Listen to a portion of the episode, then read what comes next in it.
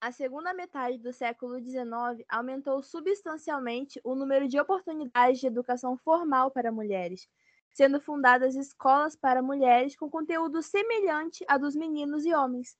Na Prússia, as mulheres puderam frequentar universidades a partir de 1894, e já em 1908 foram eliminadas todas as restrições que eram impostas às mulheres na academia.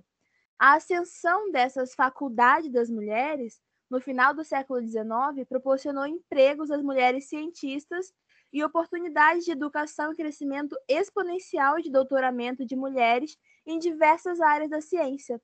Também cresceu o número de escolas mistas ou de coeducação, sendo que em mil, é, 1875 havia 3 mil mulheres nesse sistema, e já em 1900 elas chegaram ao número de 20 mil mulheres.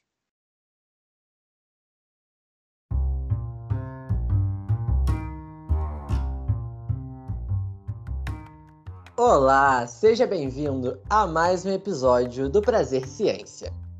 Hoje daremos continuidade aos episódios do lado A. E já conversamos sobre o enorme aumento que teve da participação feminina na ciência durante o século XIX, no episódio anterior. E agora começaremos a falar do aumento exponencial que houve durante todo o século XX. Tanto que, para isso, vamos dividir o século XX em três partes, três episódios, sendo esse a parte 1.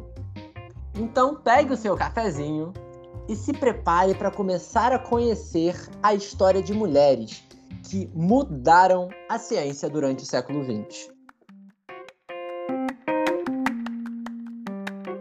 Bom, e para dar início nessa conversa, nessa viagem toda, a gente vai lá para Cairo, no Egito, mais precisamente em maio de 1910, quando nascia Dorothy Crawford.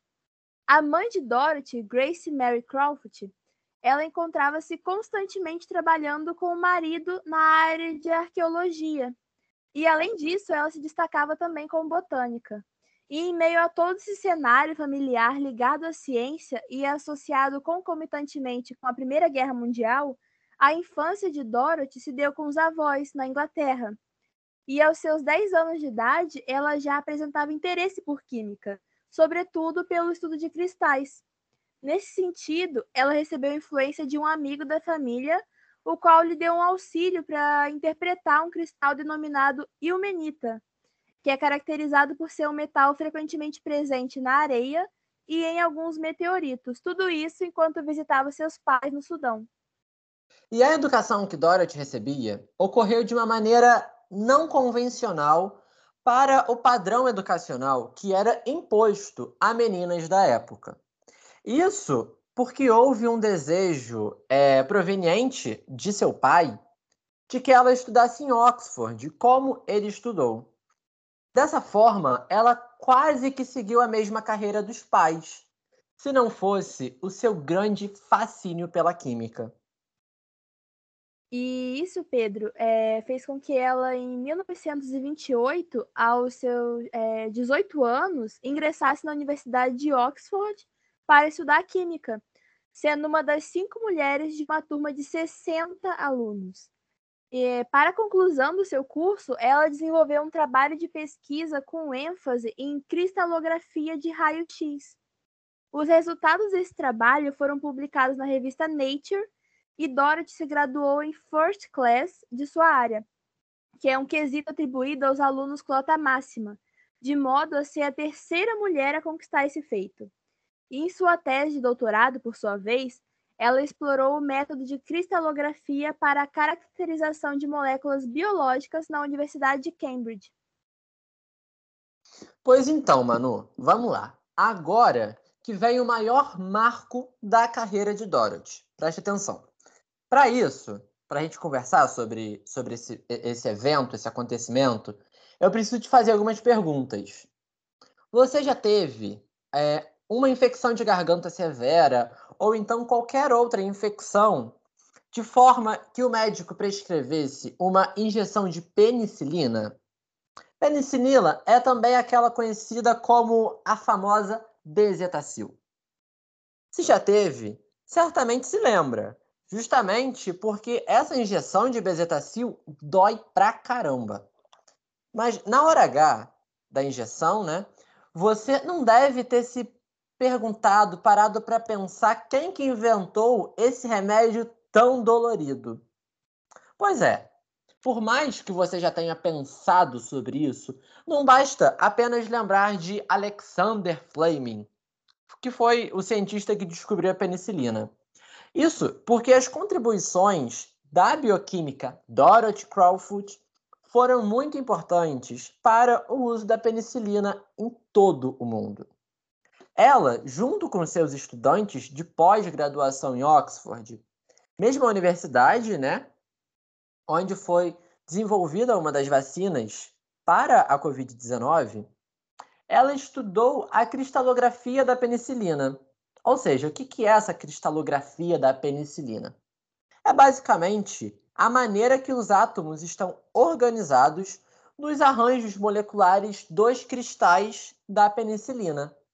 Essa descoberta, inclusive, foi fundamental para viabilizar a produção em massa da penicilina durante a Segunda Guerra Mundial e tratar os soldados feridos. E esse trabalho dela, Pedro, em Oxford, com cristalografia, pesquisando os cristais de penicilina, avançava e grandes progressos vinham sendo alcançados. Tanto que nesse período, Dorothy iniciou em paralelo um estudo junto a um grupo de cientistas para investigar a estrutura da vitamina B12, que já era muito conhecida por seus inúmeros benefícios à saúde humana. É, e essa estrutura da vitamina B12 que ela estava estudando foi resolvida em 1955, causando grande impacto na sociedade e colocando seu nome na disputa pelo máximo reconhecimento pela comunidade científica, justamente o Prêmio Nobel mas apenas em 1964 Dorothy teve finalmente tal reconhecimento, sendo laureada com o Nobel de Química.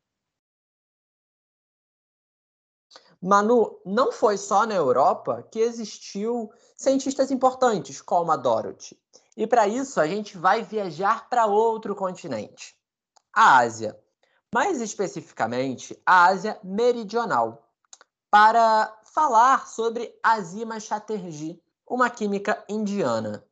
Ela ficou conhecida por seu trabalho nas áreas de química orgânica e fitomedicina. Inclusive, o seu trabalho mais notável inclui a pesquisa sobre alcaloides da vinca e também o desenvolvimento de medicamentos antiepilépticos e antimaláricos.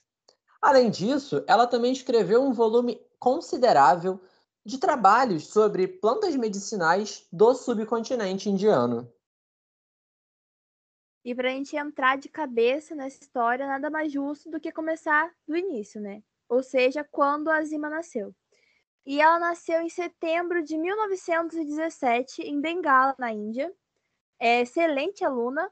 Ela cresceu em Calcutá, frequentando a escola e posteriormente matriculando-se na Universidade de Calcutá e ela concluiu a sua graduação em Química em 1936. E dois anos depois, já em 1938, ela se formou com mestrado em Química Orgânica nessa mesma universidade e também concluiu seu doutorado, agora em 1944. A sua pesquisa de doutorado se concentrou na química de produtos vegetais e na química orgânica sintética.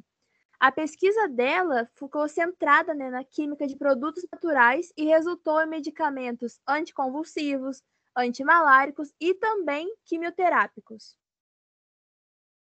Entretanto, só em 1972 ela foi nomeada coordenadora honorária do Programa de Assistência Especial, justamente para intensificar o ensino e a pesquisa em química de produtos naturais sancionado pela University Grants Commission, na Índia.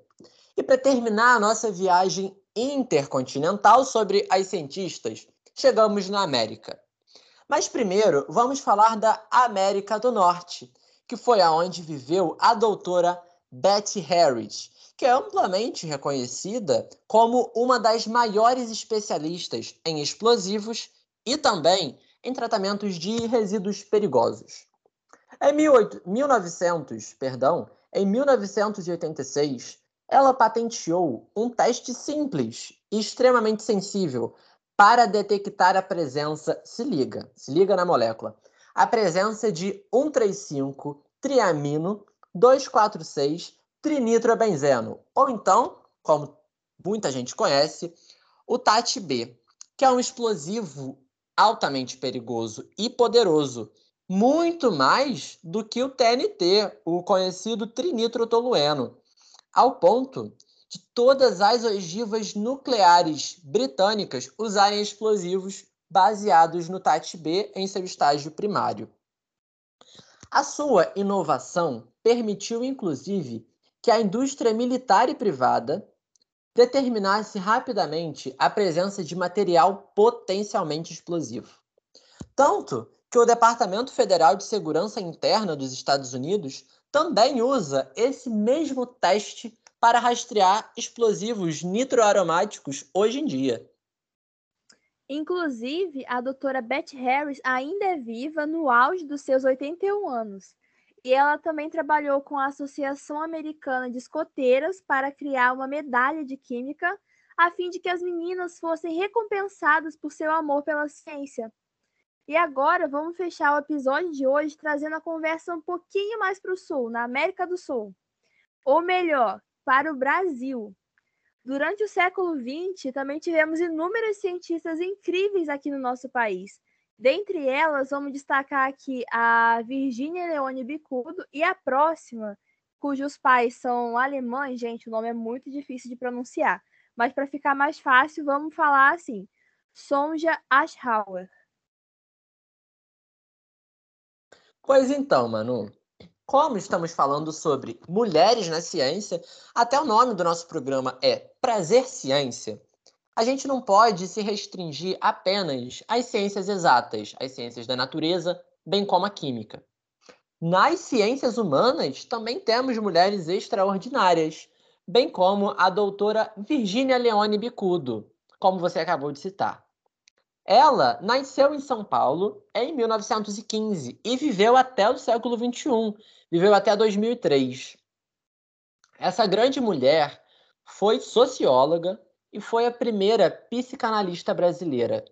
Ela, inclusive, foi a primeira analista credenciada pela Associação Internacional de Psicanálise no Brasil. Lá em 1937, ela se candidatou como membra da Sociedade Brasileira de Psicanálise de São Paulo, sendo aprovada como membra efetiva só em 1945. É, e em 1962, ela foi eleita como presidente da segunda diretoria do Instituto de Psicanálise. Função essa que ela desempenhou até o, o período de 1975. Inclusive, na década de 70, ela iniciou lá em Brasília a análise em ensino a um grupo de seis psiquiatras. Grupo esse que foi encampado pela Sociedade de Psicanálise de São Paulo, tornando-se a primeira turma da atual Sociedade de Psicanálise de Brasília. Virgínia foi uma das primeiras psicanalistas brasileiras de renome internacional, além de ser uma das primeiras professoras universitárias negras do Brasil, lecionando na famosa USP, na Santa Casa e também na Escola de Sociologia e Política. E Pedro, talvez muitos não saibam ainda, mas a primeira mulher brasileira a concluir um doutorado em física nasceu em 1923 lá na cidade de São Paulo, e ela se chamava Sonja Aschauer. Como eu disse, né, um nome meio difícil de pronunciar. E ela ingressou. São Paulo, mano, e São Paulo é uma cidade, assim, de prodígio, né? Porque teve a doutora Virgínia, agora tem a Sonja, bastante gente de São Paulo, né? Realmente, cidade grande é assim. E continuando, né, ela ingressou em física pela USP pouco antes dos seus 17 anos, bem novinha, e se formou dois anos depois. Prodígio. E em 1945, ela recebeu uma bolsa de estudos em Cambridge, Porém, os cursos de pós-graduação, eles eram destinados por lei apenas aos homens. Até que em 1948, essa lei é alterada e ela se torna uma das primeiras mulheres a conquistarem o título de PhD. E em 1948 ainda, ela defendeu sua tese de doutorado intitulada Problemas sobre elétrons e radiação eletromagnética. Enquanto estava em Cambridge, Sonja publicou mais três trabalhos na mesma linha de pesquisa, é, até que ela recusou um convite para que permanecesse em Cambridge e continuasse desenvolvendo seus estudos, e decidiu voltar ao Brasil em 1948 para dar seguimento aos seus estudos lá na USP. E para finalizar, poucos meses depois de retornar ao Brasil, o meio científico recebeu com grande surpresa e tristeza a notícia de que essa grande cientista de apenas 25 anos havia falecido em decorrência de uma broncopneumonia, seguida de um colapso cardíaco.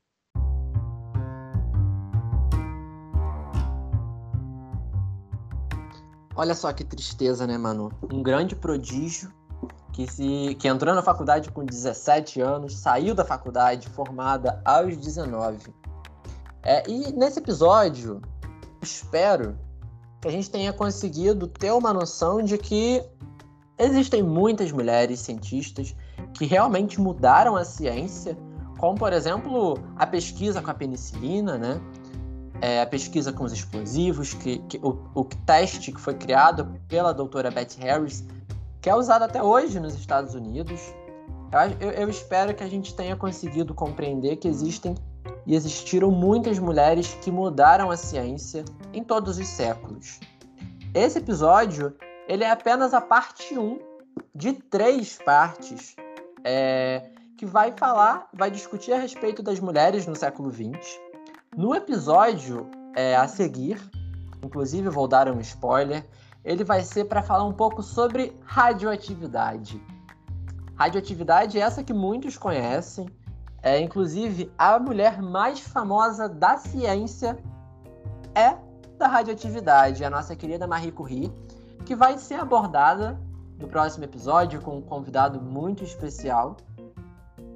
E a partir da Marie Curie, a gente também vai conseguir abordar outras mulheres incríveis que mudaram a ciência e que pouca gente se fala. Então, é, esse foi o Prazer Ciência. Eu agradeço muito a você que ouviu até aqui. Espero que você tenha conseguido ter uma noção de quem foram, de quem foi essas mulheres espetaculares e incríveis. Muito obrigado por ter ouvido até aqui e até mais um episódio do Prazer Ciência. Um beijão e até mais ver.